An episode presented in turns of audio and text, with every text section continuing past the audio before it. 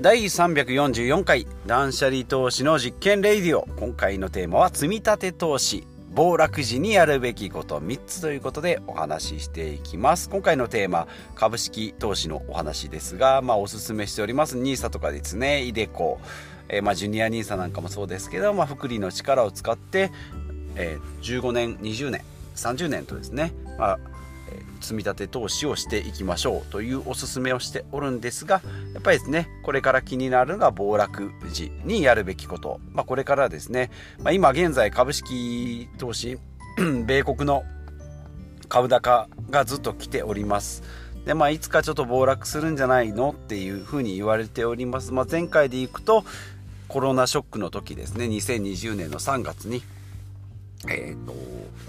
日本円でいうと大体8200円ぐらいですかね。の株価が今現在1万6000円ぐらいで、まあ、倍近く倍以上になっております。でこのまままあ高値で推移していくのかそのまま下がっていくのかっていうのが、まあ、一つの基準になるのがアメリカの FRB ですね。連邦制度準備理事会。FRB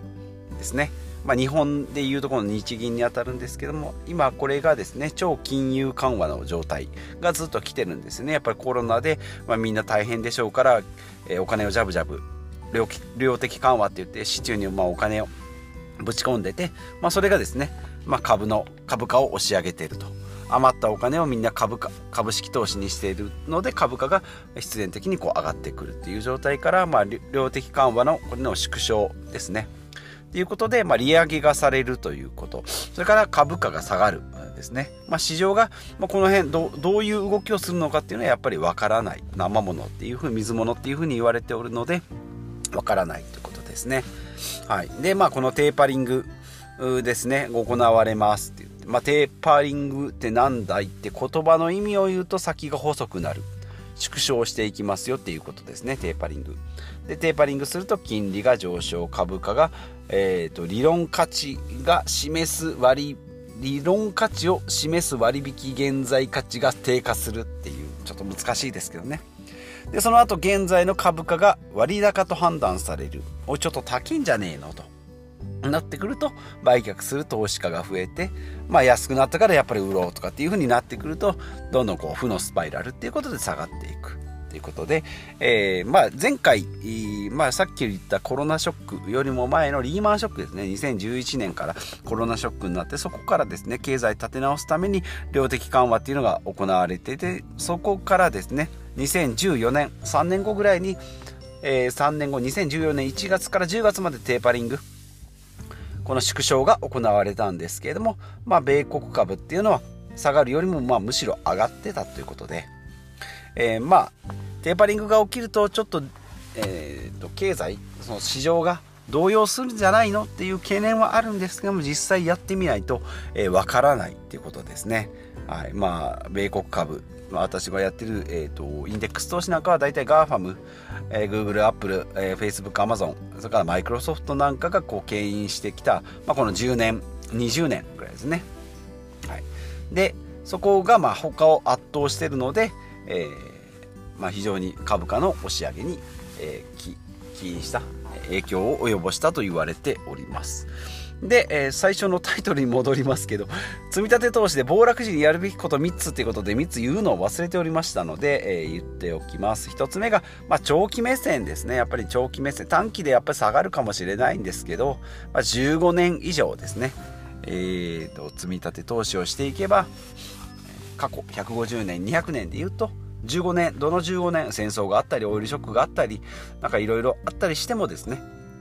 プラスに転じてるということ、まあ、単月単年で見ればやっぱりマイナスプラス出ますけども、まあ、15年以上の積み立てであれば大丈夫ですよっていうのをま信じておくってことでまあ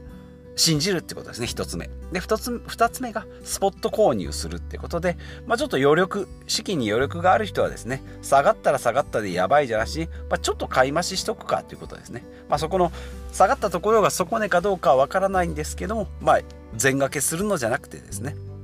毎月10万円やってたら、ちょっと50万円ぐらい下がったところでポッと買っておく。で、それがですね、まあ後々のこう、また株価が回復した時の資産になっていきますので、まあ、スポット購入をすると。まあ、この辺の配分というのは非常に難しいんですけどもね。はい。で、あとは他の資産も検討するっていうか、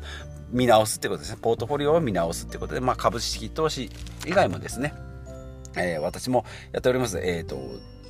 株式投資以外も債券もありますしね、えー、国債、米国債とか日本国債とかですね、あとはコモディティって言われる金とかゴールド、あと、えー、仮想通貨。ですね、まあ、この辺の配分も、えー、しっかり見ておくっていうことで、まあ、狼狽売りしちゃ絶対ダメだっていうことで、やっちゃダメなことはもちろん売っちゃう、全部売っちゃうっていうことですね。まあ、狼狽売りっていうのはパニック状態で売り払ってしまうっていうのを狼狽売りって言うんですけど、まあ、これをやっちゃダメですよと。いうことでですね、えー、まあ長期投資でコツコツ投資してるんであれば、まあ、こうさ上がろうが下がろ下がろうがですね、まあ、ドルコスト平均法でやっているのであればそれはまあ愚直に続けていくっていうのがいいのかなというふうに思いますが、まあ、資産形成としては株式投資以外の、まあ、債券ゴールドなんかですね、まあ、利幅上昇幅は少ないんですけどこういった暴落時には強いとされているので、まあ、この辺の配分。大体私も資産の2割ぐらいを債券、え、とかゴールドとかあとはま仮想通貨なんかで、え、賄っておりますけどそういったもの。であとは、え、実実不動産。実えっ、ー、と実物の資産と言われる不動産ですね。はい。まあ、不動産投資って言っても、まあ、物件持って売ってっていうような、えーと、ビルとかマンションのオーナーにはなかなかなれないので、まあ、私とか、まあ、普通のサラリーマンであれば、まあ、不動産買ってですね、戸建てを買ったり、アパート買ったり、それをまあ直して賃貸に出すっていうと、まあ、不動産投資というよりは、投資というよりは、まあ、事業投資に近いんですけれども、まあ、そういったものとかですね、あとまあビジネス、今ネットでいろんなことができますので、まあ、こういったブログ、えー、ポッドキャストもそうだし、まあ、YouTube もそうだし、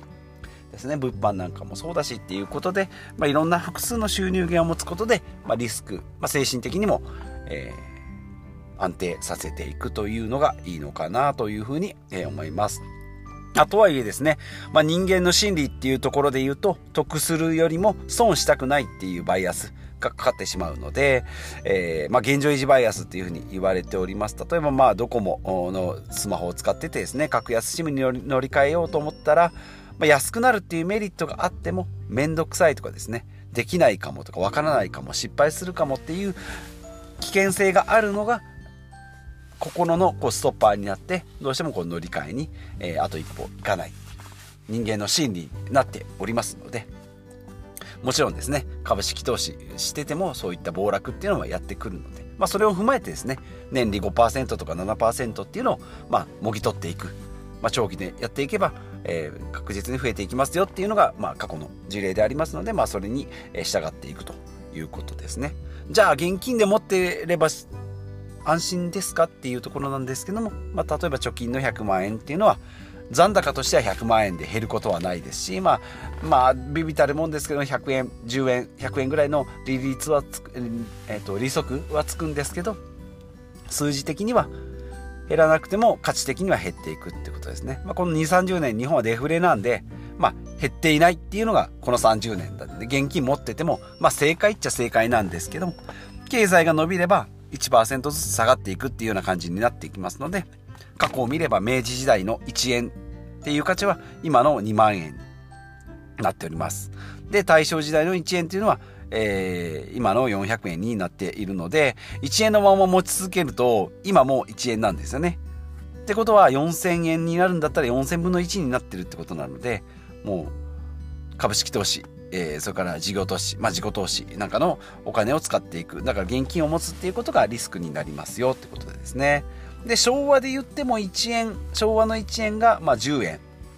要は10倍になってます。まあ昭和って言ってもやっぱり結構長い60何年64年ぐらいありますのでね。例えば昭和40年の1万円っていうと私の生まれるちょっと前ぐらいですかね。昭和40年の1万円っていうのは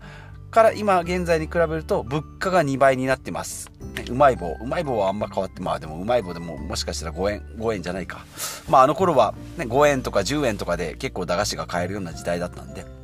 そこから言うと物価が今2倍になってますし、貨幣価値が2倍っていうことで、トータル、えー、4倍の価値が、えー、変わっているということになっているので、えー、ここら辺のですね、現金を持ち続ける投資をしなくても日本円にフルベットしてる貯金1000万円っていうのがどんどんどんどん5年10年20年していくと目減りしていきますよっていうお話になっておりますので株式投資のリスクも、えー、こういった円で持っとく日本円で持っておくっていうのもリスクになりますよっていうことで、えー、今回は、えー、積立投資、えー、暴落時にやるべきことっていうことで、えお話ししていきました。まあ長期目線でですね下がっても、えまず慌てない。で余裕があったらちょっと買い増してみるですね。あと他の資産も検討してみるということで、まあ、ポートフォリオを見る、えいいきっかけになるんじゃないかなと思いますし、まあ、あと経済新聞なんかですね、経済ニュースなんかを見てですね、このアメリカの、え FRB の動きとかですね、まあ、テーパリングの、え状況とかっていうのを見ていくと、株価が、あテーパリングがあったから株価が下がったんだなっていうふうに分かればですね、なんか人間分からないもの、謎なものっていうのはちょっと怖いですので、